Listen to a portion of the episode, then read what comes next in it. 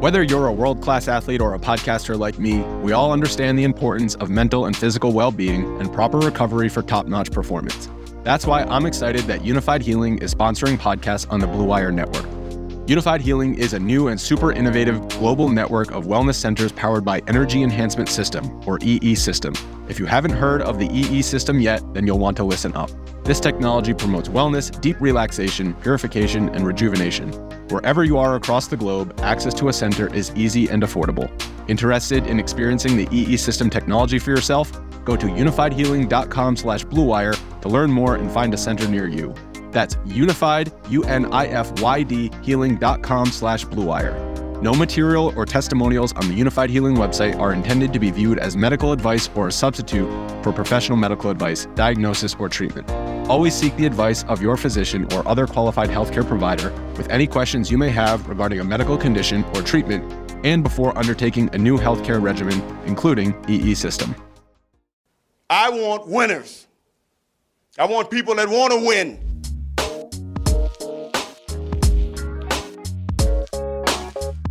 All right, Rod, it is the bye week for the 49ers.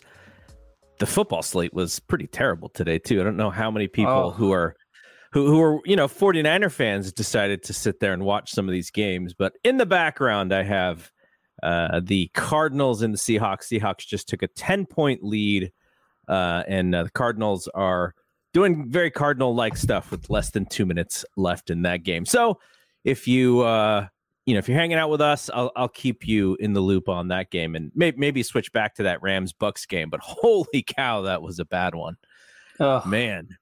Um, so what we are going to do here today, since we don't have a game to recap, and you know that's kind of what we do on the show is we recap the game that had just happened. Is we're going to do a mid-season review. We're going to look at the rest of the schedule, and uh, our Facebook group didn't actually know I was priming them for content, but I asked some questions what people thought the record would be at the end of the season and, and also what they thought were the biggest surprises and the biggest disappointments of the season. So we'll use those answers to kind of drive our conversation here. So Facebook group members, thank you very much for the uh, the content there. So let's start with the record. What is going to be the record for the 49ers at the end of the season? I have the schedule here, and we'll look at that here in a second. But currently, Niners are four and four. They uh, we've talked about two games that were just, you know, pretty just poor ways to lose, uh, including that opener against teams that the 49ers should beat. Uh, but four and four is actually kind of okay, I think uh, if you sort of look towards uh, how the NFL works these days with the wild card and with, you know, Seattle's clearly going to win this game, so they're going to go up to they're going to move up to six and three, so they'll be uh, two and a half games ahead of the Niners at this point. So the Niners will have some uh, some ground to gain because uh, I think the easiest step to the playoffs is, as we talked about last week, is winning that division. But what was your guess for the record at the end of the season? See, here's the thing for me. I said 10 and 7. Okay. So that means 6 and 3.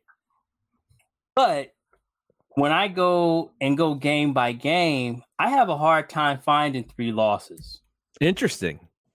So, I mean, okay, well, and we'll go we'll go game by game because I have the schedule and I'll pull it up. I think 10 and 7 is likely. I, I think that's that will get them into the into the tournament. Uh, we had some people say 11 and 6 in in, in the uh, Facebook group.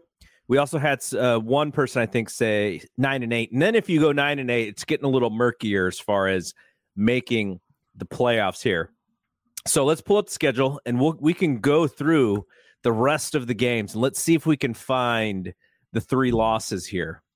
So, week 10 is against the Chargers, and that game is at home. That game is on Sunday night. So, that will be next uh, next weekend. And, and you and I will be back after that game. that is a winnable game for sure, especially because you're at home and the Chargers are so inconsistent.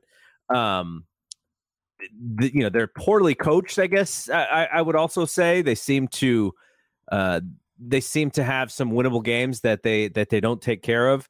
Uh, they are currently, uh, as the standings are right now, they are five and three, so better record than the Niners, but they also have a minus twenty two net points. So uh, that that could be a little bit of a, of a paper tiger there. But I'm assuming that is on your win.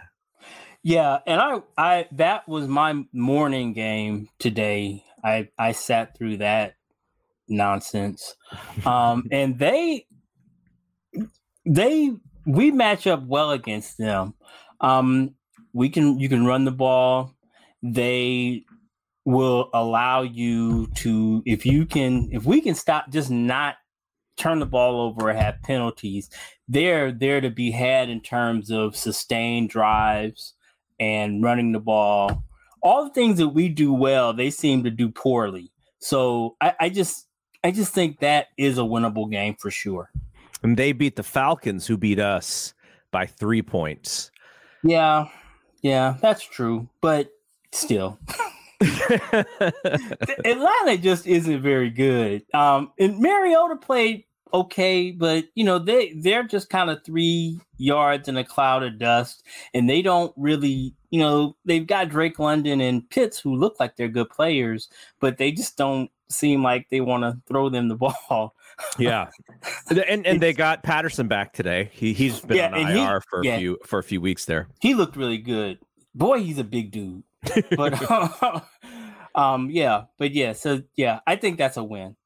All right, and then the next game is the one that you'll be going to, and I think we're, we're to the point where Niners swept the Rams.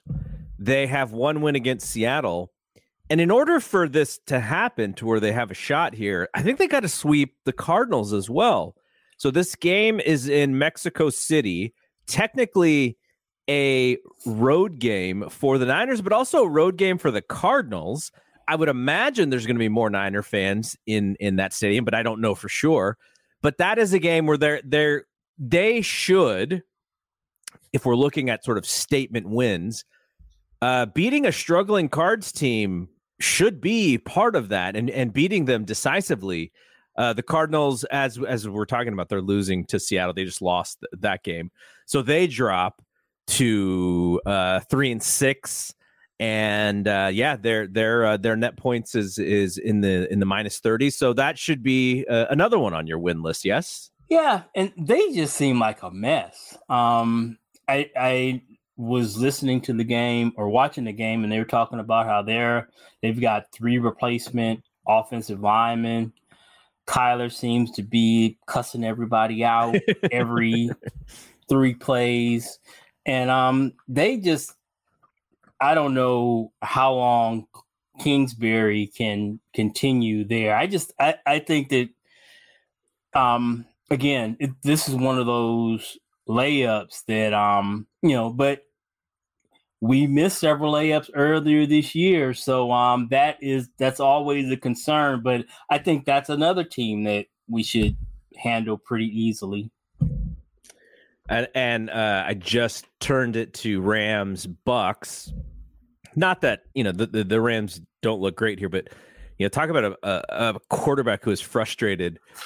Uh, Rams are up seven. No, they're up four, and Tom Brady in the end zone has a surefire touchdown pass. I, I couldn't tell who the receiver was, but he hits the receiver literally in the face mask, and the ball ball's dropped.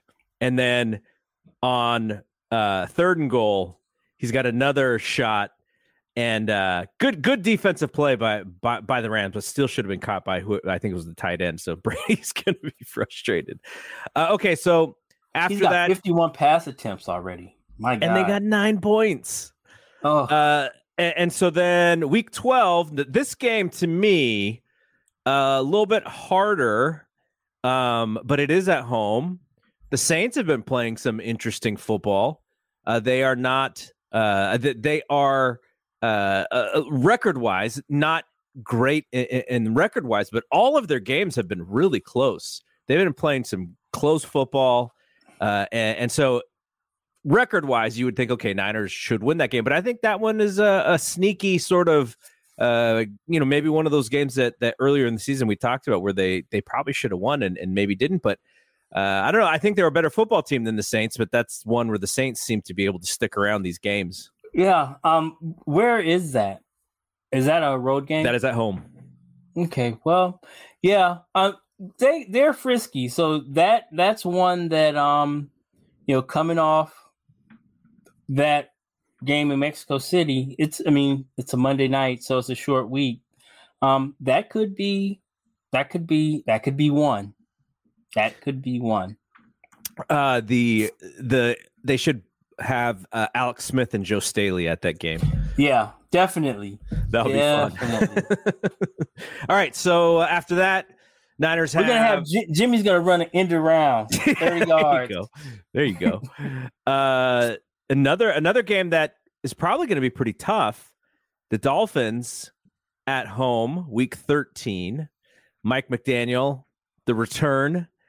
Uh, and the Dolphins, you know, the Dolphins are playing good football. They're they're not uh, they may be a little bit uh, uh, of a paper tiger when it comes to uh, how good they are because you know they they give up a lot of points and and they're yeah. eking out some of these games but they are 6 mm-hmm. and 3 that could be a little bit of a you know, let, let's see how how true what what kind of team they are from from truth. And, and look, the 49ers don't want to lose to the Dolphins. They want to have the you know their pick to be the worst pick possible for the for the Dolphins because you know the Dolphins have all these picks. Uh, is that the one that they traded for Chubb? Did they trade the Niners pick? Um, yes. So now that's the Broncos pick. Yeah. So, uh, but good game. You, you know, McDaniel's going to be up for it, but same with Kyle, right? Like there could be a nice little uh, who knows who best there with with the, the schemes and such. Kyle seems to do well against his former assistants, Ask McVay and LaFleur. exactly, exactly. Uh, and then week 14 against this really uh, frustrating Bucks team, and and they're about to lose this game uh, to the Rams here. Uh, Niners should win that game. Tom Brady homecoming back to the Bay Area but I'm calling that one like that one's got to be a win for for the Niners there because the the Bucks are just really bad right now. You know, will the Bucks still even be? Um, will they have thrown in the towel by then? That's um, where where are they now? Since with this loss, they are. They'll be three and six, right? Ooh. Three and six. Yeah, that um, that's rough. That that might be, you know, with all that's going on and swirling around there, that might be a, a team that is um has has kind of mailed it in by then. You know, we we can't count on that, but um, yeah, I think that should be a win as well. Maybe uh maybe Jed will get get a box for Gisele. there you go. there you go. And then, the, like the big game that you sort of circle on the schedule is Week 15 at Seattle. Historically, a hard place for the Niners to play, and that is on Thursday night. So there's your Amazon Prime game if you are outside of the Bay Area. Uh, Thursday night against the Hawks, and you know the Hawks just won another game. Um, they are a much better team than anybody could have possibly predicted them to be.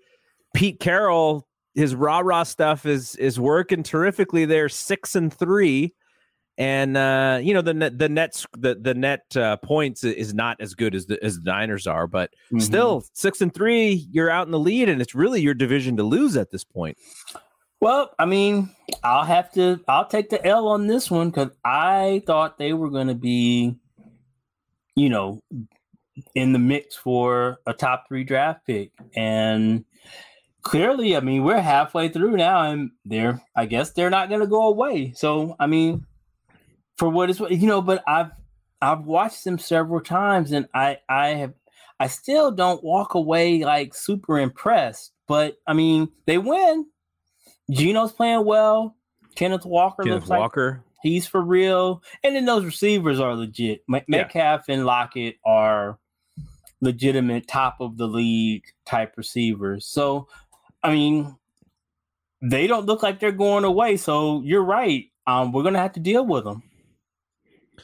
And then last three games, uh, two home games and a road game uh, against the Commanders, who I think are probably a, a little bit better than than people thought. They are uh, w- record wise, they're they're only uh, four and five.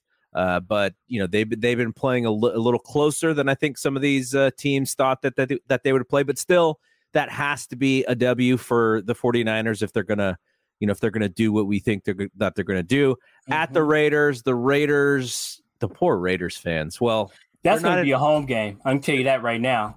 They're not We're, in Oak. They're not in Oakland anymore, so I'm not. As, I don't feel as bad, but you know there are still longtime mm-hmm. Raiders fans who aren't going to give up on them. But two and six, man. Yeah. Who like again the you know the net points, which is what I like to to use to really see if the team's good or bad. They're in these close games, but man, did they just lose to Jacksonville today? Yeah, that's yeah. tough. And then the last game of the season at home against the Cardinals. And again, uh, if the Niners are who we think they are, they got to beat up on a, on a team like the Cardinals. So see, we came up with like one loss. yeah.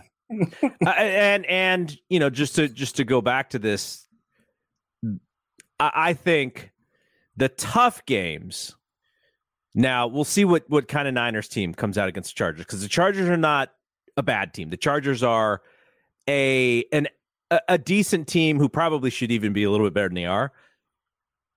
The the the Saints game scares me. The Dolphins game scares me. The Seahawks game scares me. So that's three that scare me. The others are, are kind of gimmies at this point, though, and and it really goes back to, you know, the the consistency of their play, which we're going to get into because uh, when we go through the disappointments and, and everything that like the the lack of consistency game to game from them has been a little frustrating to watch like how they could not get up uh, for certain games uh, and and then just be like killing the Rams and then not not being able to you know to play strong football against some other teams. So uh, let's talk about the Let's go biggest disappoint biggest disappointment so far. And so I asked this question to our group, and su- not surprisingly, in any way, I think the biggest disappointment of the season is the fact that Trey Lance has not been able to get on the field. He's not been able to uh, take advantage of um, a, a lost year of development, right? As QB one, they turn the team over to him. There's going to be a little bit more. Uh, I guess uh, the the offense is is looked at to be a little bit more dynamic. The run pass, the making you know the defense watch for uh, another player, all of that stuff that we were so much looking forward to, uh, didn't happen. But I think even more importantly, uh, this young guy has now missed essentially two seasons of football, and you know it's kind of it's funny because we're both Warriors fans. It's like this James Wiseman thing. Yep, absolutely. And you're just like, man, you know, how do you get the reps and how do you get ready? You're going to be a third third season guy and really only have the reps uh, of a rookie. And so that's something to worry about for, for Lance. But as far as disappointment is concerned, you know, this got to be number one, right? Well, shout out to Robert Ramos, who was the first person in the group to mention Trey because I had um I guess I had a mental block because I had completely. I mean, it was I, the first week, like the first half of yeah, this, you know, but um, I was game of the season or whatever. I was like, I I had straight PST PST PTSD over that, so I had completely forgotten that one. So when he mentioned that, I, so obviously that is number one. And then I guess disappointment, um, as I was thinking about that when you put it in the group, I guess it when you talk about expectations, yeah. Um, I guess for me it would be Kinlaw because you know we had been told that this is the healthiest that he yes. had been, and you know I have been saying all along that what people what's not talked about enough is how poor medical treatment and strength and conditioning is at the collegiate level. Mhm. So I'm not shocked at all when a player comes in and ha- you know comes in with a checkered um, medical pass because it, there's no telling. It varies so greatly down there as to what kind of um, care um, and development they're getting. So once you get them into a pro situation with good medical and everything, that's when you can tell. And so now this season, this off season, he was supposed to be the healthiest ever. So Yep. now it's like what we got, you know, five, six hundred snaps, seven, five, six, seven hundred snaps at least, and then we can start talking about what we've got. And we haven't got it. Um, so that is disappointing. But you know, it's it's funny. I was talking to somebody else this week about this same thing, and it's funny how perception drives the narrative in that you know there's a lot of disappointment with um Kinlaw and I guess rightfully so because he hasn't been out there It's also because of who he replaced, right?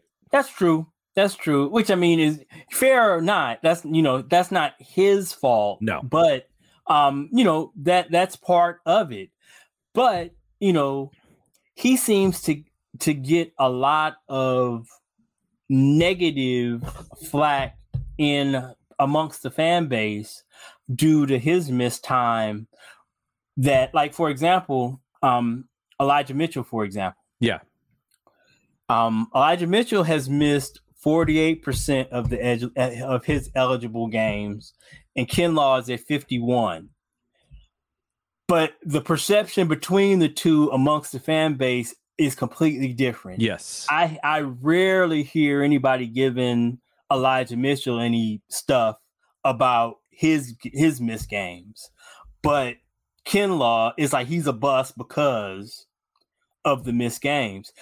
I you know again I'm not you know I, I'm not one to label people, but I, I I it frustrates me that people are so quick to want to label these people anything. I mean, Yeah. let's just let it play out. Let's see. Maybe, maybe he is. I, I, I don't know. I know he's talented. Yep. I know he hasn't been on the field. Those two things are true.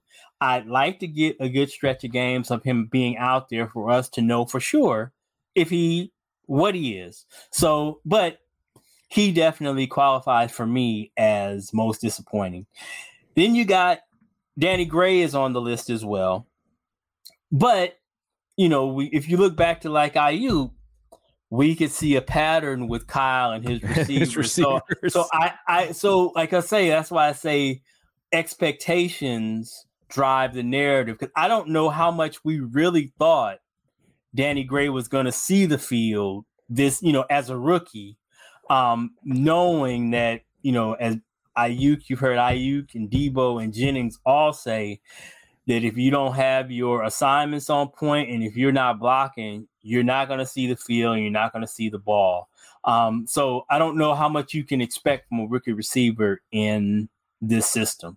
Yeah. So, Uh, just uh, Shelvin uh, posted in in a comment here that Brady just beat the Rams, and I was I kind of had the game What? on in in in the, in the side of uh in the corner, and I saw the Rams open up. They ran a little, I think they ran a little jet sweep with Kupp, and then he slid, and then I don't know what happened after that because you and I were talking. And all of a sudden, I saw Brady had the ball in the red zone, and he threw a pass that uh, Rams got called for PI, and then he he just won the he just threw a touchdown pass. and now they won the game. it's amazing. Um, so uh, yeah, so okay, so here's the Danny Gray thing for me, and he is on this list uh, that that that we have here for for uh, disappointments. Um,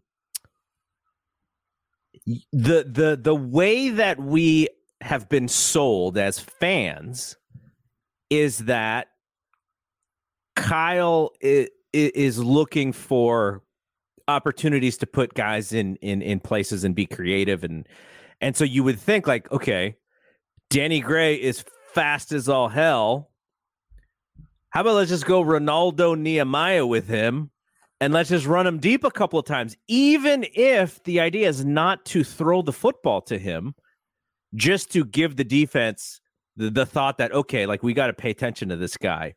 And then you know, and then you know, maybe maybe Jimmy does does throw one to to draw the the defense a little bit. But you know, the other the thing about it is, I just think that other teams don't see Jimmy as that guy. Mm-mm. So maybe maybe that doesn't even work on that end. But could you get him for a jet sweep? Could you get him on a wide receiver screen? Stuff like that, where you know you would think, wow, you know, Kyle can can be so creative and he can get these guys out in spaces and, and make plays.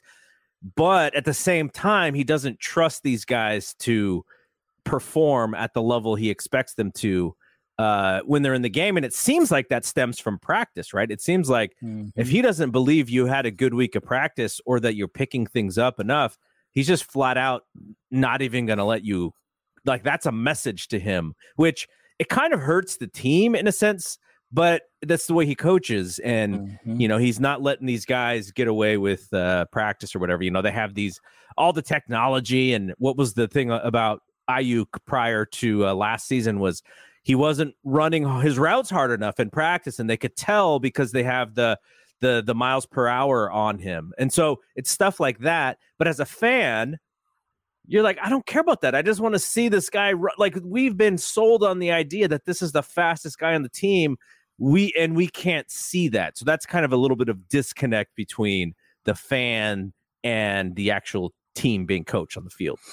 I think the Trey injury helped hurt him and Ray Ray McCloud a lot in terms of what I, I know for a fact from based on what we saw in camp with those guys and Trey, um, they you know it, they they got a lot of action deep, and um, you know it seemed like you know if there was one thing that Trey really was comfortable doing is that is throwing the ball deep to those guys. And those guys were the ones who were out there going and getting it.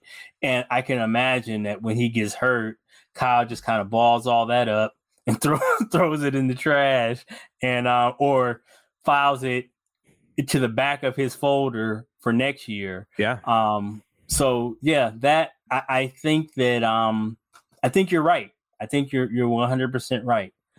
These other these next two are really interesting to me. Okay, so but even before that, there's there's defensive line depth because of the injuries. Now mm-hmm. that that's a tough one because you know the, the depth is I don't I don't know if the defensive line has really been the problem Mm-mm. with this team. Uh, especially if you're putting in, you know, third and fourth and fifth guys, I think that they've held up. There's been a couple of games where the Niners offense hasn't played well enough to win and and you know we sort of expected the defense to to take over and, and it didn't happen. Uh, and one of the games that you you keep mentioning is that Falcons game where they had like seven starters missing. Right. And and that that I can see that being uh pointing to that, but the next two that you're talking about poor special teams play and a general uh lack of consistency. Uh I actually wrote this uh, uh, twice on accident. Special teams play, especially after overhauling the unit. So, from the special teams perspective, this one is interesting because uh, Big Money Mitch is having a really good season. He really is. Uh, Robbie Gould has has missed. You know, he's ten of thirteen. He's he's been fine. I think where this this kind of points to is, uh, I'm guessing Ray Ray in kick returns. I think because punt returns he's been he's been pretty decent as well, and it's really just been kick returns and then giving up kick returns uh, on the other side. I guess that's where that that comes from. But this, I think, this is still a much better special teams unit than last year. Yes, I, I think so too. Um, the again, I I never want to be like the the apologist um, for the team, but you know, I think the lack of consistency. I, you have to point to injuries to, you know, I mean that's got to be part of it, and you and then you, it kind of goes along part and parcel with what we were talking about with the defensive line depth.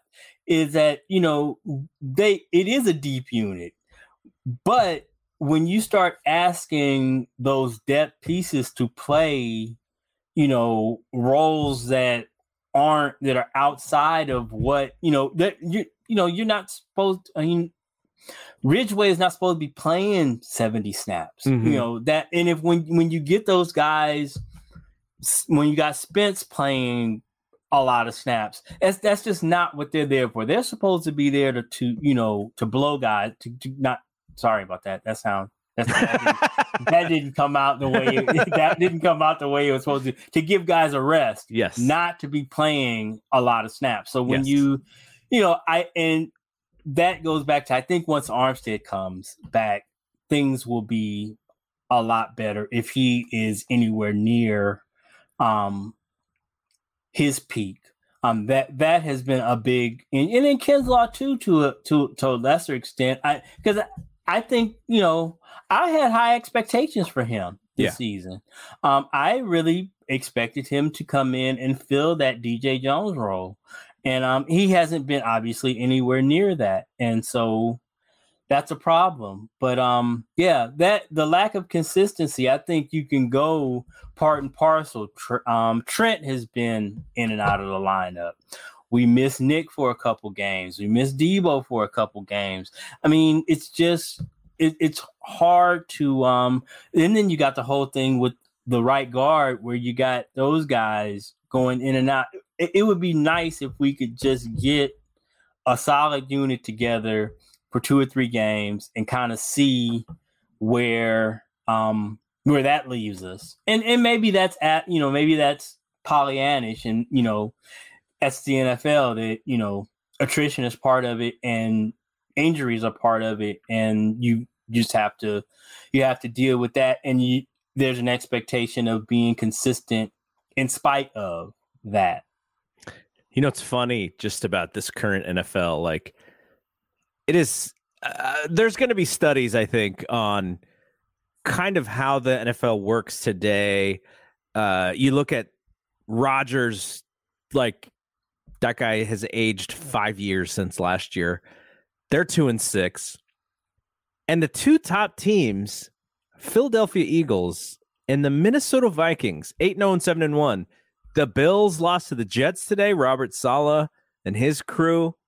Um, the the Chiefs are, are five and two. The, they play the, the Sunday night game, but it, it's just they're the teams. The good teams are going to be good, but it just feels like the way that the league works and the way that the rules work, they very much so. And maybe this is what Paul Tagliabue wanted back in the day, but parity everyone's eight and eight, right? Like Mhm. essentially, you know, or at least the Oh. value of what an eight and eight team is like. So, and know, you that- you and to to further your point about the top two teams the vikings the commanders gave them everything they wanted today Yeah. um they it, uh, it was it was like a a last second field goal to win that game um so i it that just furthers your point that it's you know the the margins the margin for error is so you get blowouts like the you know the Bengals and the um, Panthers today, but pretty much man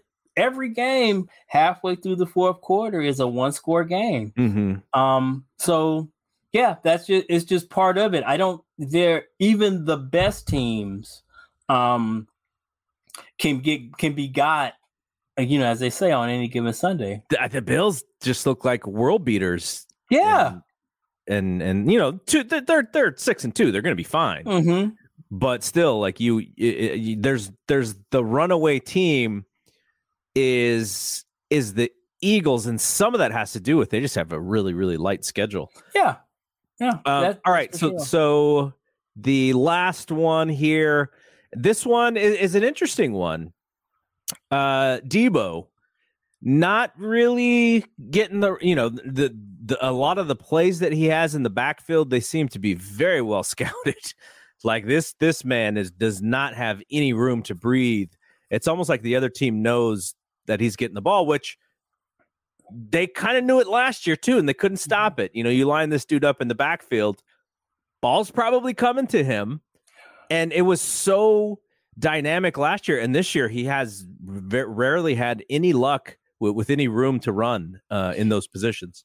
But you know, I, I, I would kind of push back on that. That that was re- a relatively late in the season situation where the offense, you know, basically we ran it through Deebo, you know, from you know, for the last five games, basically is when he put us on his back and just and carried us to the conference championship. And this it was different this season. It seemed like we came in with the thought that the whole thing was going to run through Deebo, and um, it, it, like you say, it was it was being well scouted, and I think that he's probably going to end up being the biggest beneficiary of the CMC trade. Yes, is the fact that too. Is the fact that you know now you're not going to be able. I'm not to say that the offense shouldn't be still centered around him. I, I'm not saying that at all. But what I am saying is that defenses won't be able to just key on him to stop him because you know you've got another um viable um one one A, one one A, and then it just that just having those two just and then Mitchell back, and then it seems like the emergence of Aiyuk, and then you're just gonna you still got Kittle kind of is still a guy mm-hmm. that you can build a game plan around. And then it's this team. There are just so many weapons, and I, I that that's the reason why I'm just I'm really excited about the second half of the season, and that if we can just get the O line to be just stable. I mean, they don't have to be world beaters. If they mm-hmm. can just going back and looking at it, you know, numerically, they really haven't played awful. Burford has some real up and down performances. And we've had, when you go back and look at it game by game, we've had some real unfortunate penalties at really un, um, you know, inopportune times that set us back. And that, you know, it's death for us. You know, you know, second in 15 is is just death. I mean, we we have to, you know, if we look forward to what we have to look forward to going for moving forward is we have to eliminate those penalties, um, especially the big ones, you know, 15 yarders and whatnot, because we just we aren't built to overcome those. Um, so again, I'm just I'm really excited as we move forward if we could just get some consistency there on that offensive line because we have so many weapons. And the penalties are probably a little bit down because Greenlaw hasn't been playing. I'm just yeah, kidding. that's true. that's true. Um, all right, so let's talk about the surprises of the season so far. And I get, I mean, the first one's got to be trading for a game breaker like McCaffrey. Now, all of the people who study this stuff, they don't really think this is a strong trade for the 49ers because of what they gave up and the fact that Christian is uh, oft injured, but also that Shanahan can kind of turn, you know, the these these backs who aren't very uh, highly thought of in college and you know turn them into to big players. Um, Mostert in is in Miami, uh, and who who's the guy before Mostert? The speed guy. Um, Breida. Breida, the cheetah, and you know you have guys like that who are not uh, high draft picks, uh, and putting them in the system and having them learn the system they excelled. Now, with Christian, they this this position at running back should now be on steroids because of how how good of a player he is, and out of the backfield how good of a player he is, because that is what we have not had uh, in, in, recent memory is just that that back out of the backfield to uh, to to make plays and to be the bailout for Jimmy. So, in that standpoint, Eh, for at least for this year, and who knows what the money's going to be like next year. I let you know Paraag deal with the cap. I don't understand any of it. So, th- what do you think about the prognosticators who say you know, this is really an A trade for Carolina, but more like a C trade for the 49ers. I I have definite feelings about that.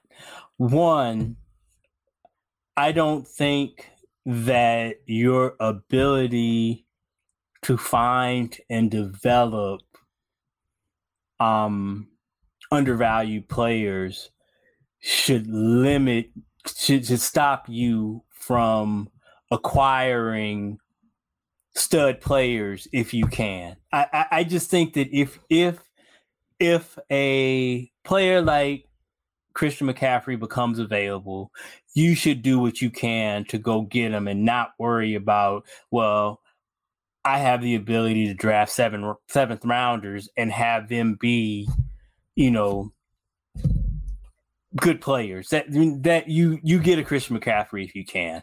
Um, and then I often mention what Brian Windhorst says. If that if Christian McCaffrey, if we win a Super Bowl because of Christian McCaffrey, it, then it doesn't matter what we gave up to get him. It's a good trade. Um, because you know, this, like, this Anthony Davis going to the Lakers all over again. Yeah, I mean, you just you you do that, and then you talk about with the Rams and what they're dealing with now and their lack of depth. Well, they got a championship, so yeah, f them picks for yeah. if, if, if you know if you know what what you don't want is to mortgage the future and then come up empty. But if if you get a trophy, then if we get six behind this, then that's fine. I'm good. Yes. I'm good with plus. Um, I, I think you really do have to put his injury. I, I that it, it it makes a difference to me that he was touching the ball. He had 52% of Carolina's touches. I, I don't think that that is for nothing when you start talking about his injury history. I mean, I, I, I don't think you look at the guys who have that kind of usage, like a Derrick Henry, him. You you just it's hard to hold up, and he's not even built like Derrick Henry. He's a he's a completely different type of player. So to give him that type of usage, him breaking down is not a, a shock or a surprise to me. And I don't think he'll be used that way here. I know he's 26, and that's you know that's up there for a running back. At the end of this contract, he'll be 29. How many 29 year old running backs? But the thing of it is, in this system, it, it's not like he's just going to be lining up in an I formation and running dives. I mean, you can slot, put him out in the slot. You flex him out. He's going to be. He's not going to have the normal usage of a normal RB1. I don't think, especially when you have when you talk about the ability for us to develop these other younger running backs allows you the opportunity to use Christian McCaffrey more as a football player and not as your bell cow. So I'm I'm good with it. I I, I think especially for this season and with the quarterback we have, I think his skill set um, helps Jimmy a lot. I, you can you've seen in the past two games having him there in a position to be Jimmy's safety valve is something that um it you know it, it's not lost on me that Jimmy this you know he's had two of his better performances you know as a 49er in these past two weeks and I I don't think that the the the those things are there's I don't believe that there's not a correlation, and I don't think that it's anything that happened, especially last week, is unsustainable. I think I think moving forward, I'm not. Am I expecting Jimmy to be that efficient for the rest of the season? No, but I think we can get some version of that every week. All right, you had uh, on on your list of surprises uh, the play of one uh, Sammy Womack Jr. here. Wow! Explain. Yeah, I mean, I had done a study last year on draft picks, defensive back specifically, because we had our second round pick and everybody wanted a corner. So I looked into how many defensive backs, I broadened it. You know, play. My metric was 400 snaps and above a 60 um, PFF grade, and it was like three percent. It just doesn't happen for a defensive back to come in and contribute immediately in the NFL. And this dude is playing at a 70 grade and playing, he's playing starter snaps.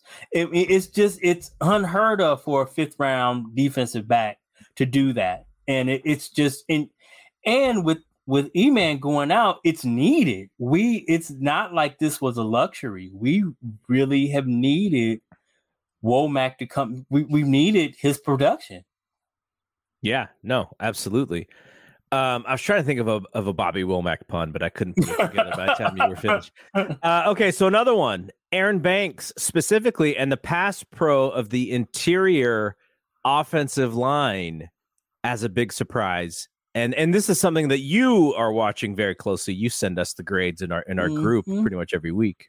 Mm-hmm. Yeah, and he, he had I, I I don't have him in front of me, but I don't think he's given up a pressure this season, which is, you know, again, that was, you know, right at the top of my list in terms of things coming into the season. Question, big question mark is, you know, he was basically a rookie along with Burford. He didn't play, he didn't play any snaps last year. So, yeah, for him to be um, as stout as, as he is, particularly um, in pass protection, has been a revelation because those guys, you know, when you look at them and you watch them, both him and Burford, um, and they are monsters in the run game. when they get moved, they're just big dudes, and when they get to moving forward, they can just destroy guys. But you know, they, you know, pass protection for us, you know, throughout camp and early in the season was a problem. We were we were just getting our ass kicked um, all through. You know, our defensive line was killing our offensive line um, in the pre. You know, in camp, and he was you know right there. You know, wasn't like he was like the Sterling. You know, Trent was, but Trent wasn't really even out there in the um in camp. But you know, so he was getting his ass kicked along with everybody else. So for him to show up um, the way he has has really been a revelation. Uh, okay, so then we also have uh, Hufanga, which especially in the in the early part of the oh, season, oh, he was making s- some big plays, and he's always around the football. And you know, for somebody who his the, the one thing about him out of college was about the speed. He just has a nose for the ball. He knows where, where things are going. Uh, he may not make every play, but the fact that he's around the football, you know, means that he, he's getting there before everybody else, and and that's that's positive.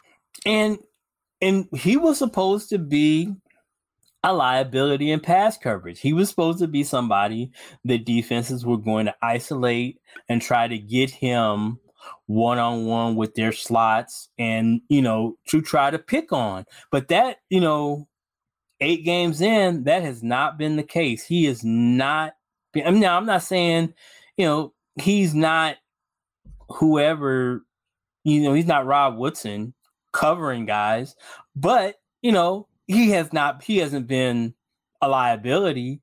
Um, and when you couple that with the fact that he's you know he's you know uh he's even playing that way. And then when you add to the fact that he's definitely a plus plus plus when you can get him playing forward and um he's an excellent blitzer um he just he will blow up a run blitz. Um, if you if you allow him running the alley is one of the coolest things in professional football to me. is when he gets ahead of steam and he is just coming downhill, something is getting destroyed. So I mean, him, yeah. him and Warner like uh, on yeah. the same field together is is really fun to watch. Yeah, definitely so definitely he and and that for to him be playing at that level definitely is one of the biggest surprises of the season. And then the last one, I added this just because we've been talking about this. And when when you draft a wide receiver, again, this goes back to Shanahan's rep, right? Like Shanahan's rep w- w- with offense, and oh, you know, he he he saw something in Aiyuk. Uh, you know, I think they they they may have drafted him uh, a, a hair above where other teams had him, and so you're like, okay, this is Kyle's guy, and Aiyuk has shown really good glimpses at times, and then other times, you know, he's got two catches for 15 yards, and and it's all Deebo. With Deebo not really being Deebo yet, Aiyuk has actually stepped up, and he's got really good rhythm with Jimmy. They're connecting on, on third downs. You know, we mentioned the last game, the game against the Rams, where they were so in rhythm that he was putting it on Aiyuk's hip, and Aiyuk was just running without even uh, skipping a beat. He's just everything's in stride, and that's not. You know, you wouldn't say that's something that Jimmy does with a lot of receivers, right? That's not Jimmy's game. Uh, you know, that's more of like a, a, a Brady thing or or whatever. But the the fact that those guys seem so comfortable with each other this year is really really cool to see finally because I think we all saw sort of like okay when is Aiyuk gonna level up? And it seems like this season he's he's doing that. He is I mean for our offense you know because it's gonna be tough to put up Ja'Marr Chase Justin Jefferson type numbers in this offense because that's you know we've all said if we're throwing it 30, 40 times a game, there's something has gone terribly wrong. But in our offense, man, he has really stepped up and he is legit 1A. I, I think at this point, I feel comfortable saying that, that I'm obviously Deebo. I believe even with CMC, Deebo is still our best offensive player. But I think that Aiyuk is more than a wide receiver too at this point. I, I don't know how you want to categorize it, but I, I think that he is clearly a plus player in this offense. He he is developed to that point, and you know he's making himself some money this um this season. He he's going to get paid. I think he's going to get paid in the off season. He he has really stepped up. So the Niners are running about 60 plays a game and uh 212 so that we divide that by 8 uh 26 and a half of those are uh are running running plays it looks like. So you know the the fact that they Jimmy has actually pretty good stats, but he's also only thrown, you know, 210 times or, or, or whatever it is, uh, mm-hmm. versus some of these other guys throw so much more than he does. So yeah, it's just based on what the offense does and and how they, uh, you know, how Shanahan wants to win football games, or at least how he believes his team should win football games, which is you know run first. And mm-hmm. here's a question. We mentioned Mitchell. We've been waiting for Mitchell you know, he, he started the season out and we're like, oh my gosh, this guy, I think it's like 70 yards mm-hmm. on like 10 carries in the first game. And then he got, and then we never, never saw him again. He got hurt. How, how do, do you think knowing that he came into the season, knowing that he was A1, mm-hmm. gets hurt, steps back. Now he's playing behind a, a top flight player is, do you think he's going to have any adjustment with that? I mean, he, they played. He played. Uh, he he didn't get all the snaps last year until sort of towards the end. So he's not. It's not like he's came in as a starter. But do you think that affects the way that that he's going to play, having to play second fiddle to to CMC? Well, one would hope that rather than take it as a negative, it um spurs him to when he, you know, to make the most of his touches. And also, I was very intrigued by, you know, they ran quite a few um snaps with Wilson and CMC in the backfield together. So that is something that would be interesting to see with um with him and Mitchell. And with the, the the flexibility and the versatility that somebody like CMC gives you, it allows you to still allow Mitchell to get RB1 snaps and have Mitchell, I mean, and have CMC kind of be fullback or slot or you know just just football player. Just let him get out there and just you know put him in position to make plays. And that you know say what you want about Kyle, that's something he's always done well. Mm-hmm. He did it well when Kittle was our best offensive option. He wasn't confined to being you know.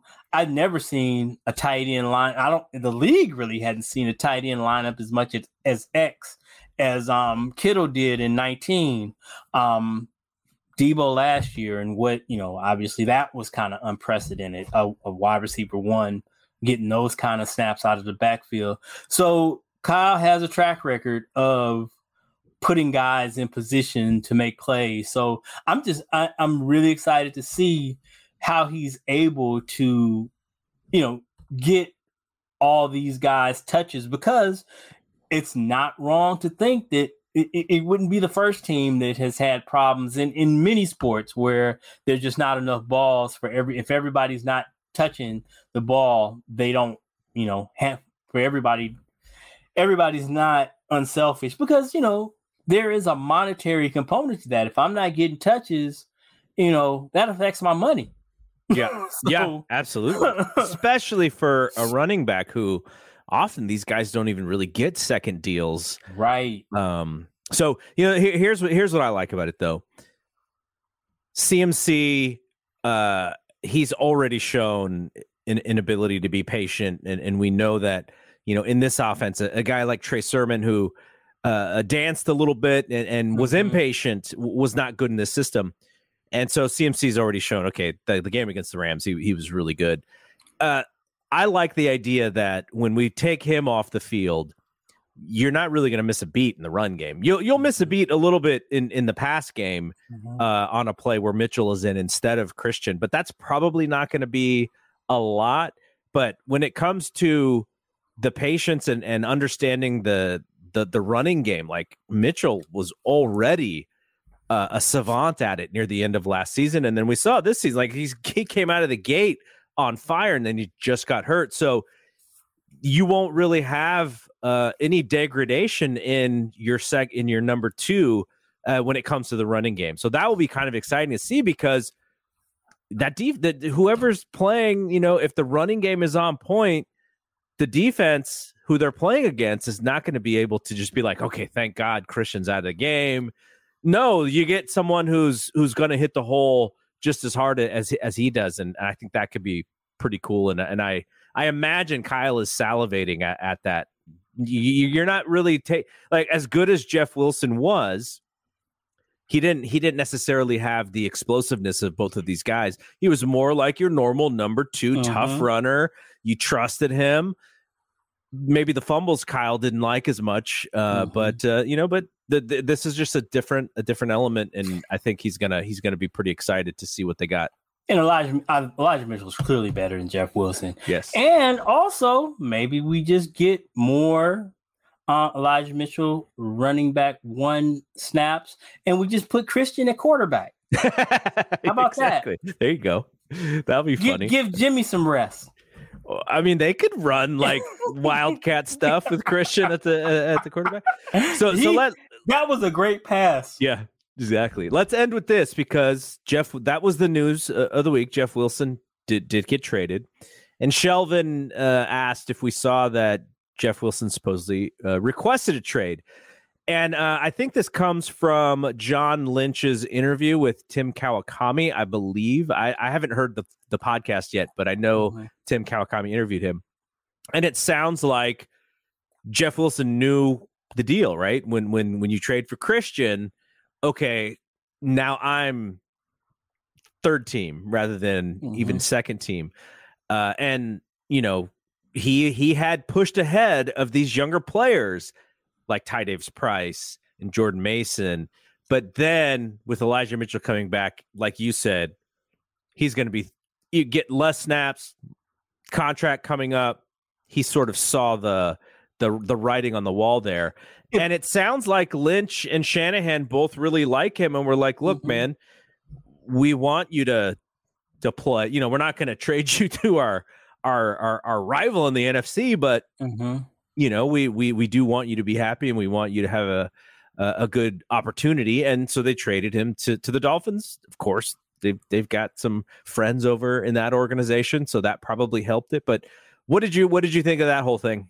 Well, I mean, it makes sense. You know, like I I said before that um it was clear to me that um you know with for those who aren't in the group or didn't see my post um with the Mitchell coming back it has been clear that from the beginning they had intel that um, TDP and JP were sought after in the league and that there was no way they'd be able to sneak them through waivers and get them onto the practice squad. So that's why they've been RB three and four throughout. And you know, they they cycled in Mac and um I'm ready and whatnot, you know, into filling in for Mitchell. But then once Mitchell came back, he would slide into RB2 with CMC being here. And that there just simply wasn't, if you look at the roster, they've consistently kept four.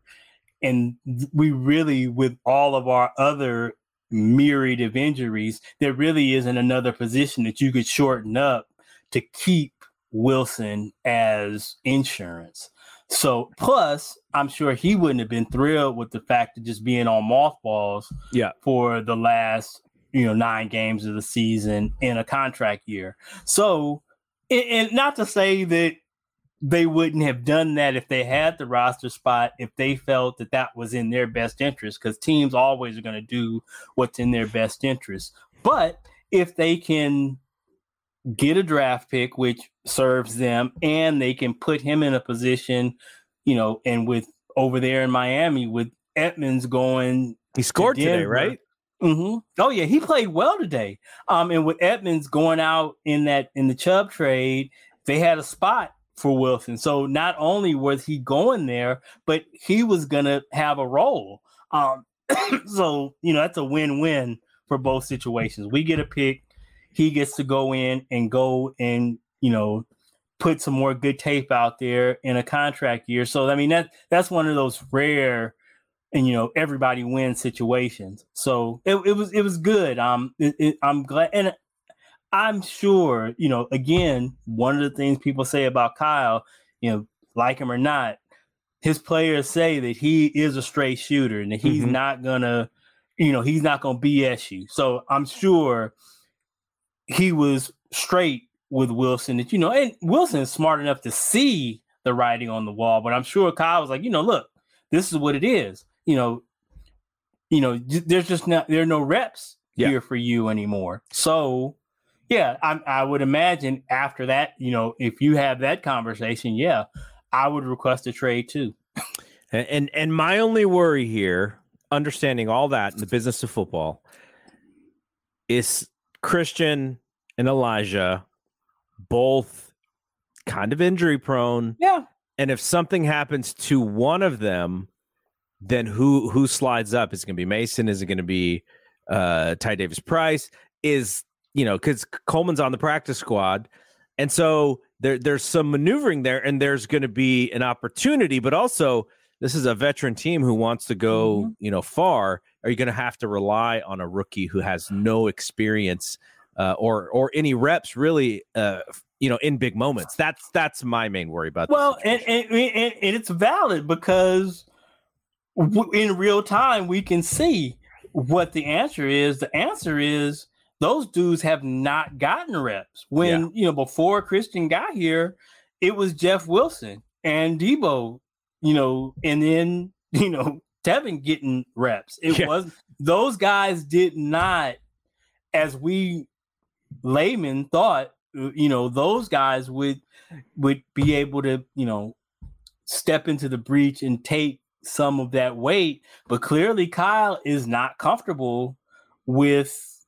that. So it's it's a it's a legitimate concern as we get further on down the road that if we were to lose one of them, then is it just a fact that now Mitchell or CMC has to carry more of the load?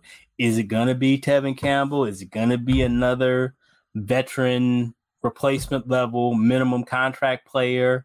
You know, a Marlon Mack type guy who we bring in to take those reps? Or do we, are we going to be forced to, um, you know, rely on those two guys, but which seems like from what I've seen, the little that we've seen of both of them, they're really different kind of running backs than Mitchell or yeah. CMC. They're they're not. I don't know how much we'll ever get from it. Well, I won't say ever. That's a long time. But, and, and this, the, the the explanation that came out of the draft was that Kyle's uh, the running backs that he's had have been smaller and a little bit brittle, and they wanted bigger backs who wouldn't get hurt uh, as easily.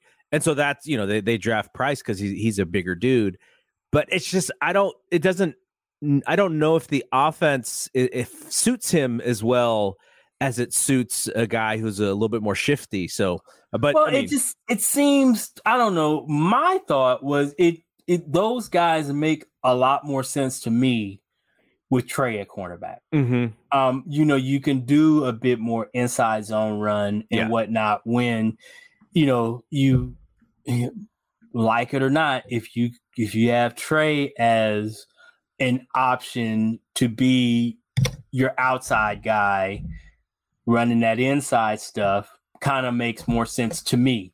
Um, but again, that that is not an option anymore. So I again, I don't know with Jimmy as quarterback how much those how much sense those guys make because I don't know what they're going to give you in the run. I mean, in the pass game, um, if you lose a Mitchell or a CMC, you know, I think somebody like Tevin Coleman, he just makes sense because he, you know, he's a professional and yeah. he's not gonna you know he's not gonna give you a bunch of big plays but he's not gonna kill you he can pass protect in a pinch can, he's not gonna make a mistake no, a rookie not, would make right so I would think that if one of those two guys go down, he's going to plug in, and you know that's what it's going to be. Yeah. I think those guys will be beneficial on down the road. I don't I don't know how much they're going to give us this season.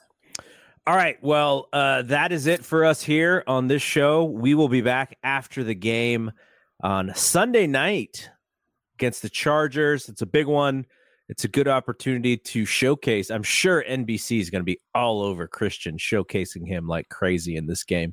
Uh, and uh, and yeah, so Rod and I will be back and and we'll recap that game after uh, Sunday night football. So uh, for Rod, I'm Double G. We'll see you when we see you. Peace out. Peace.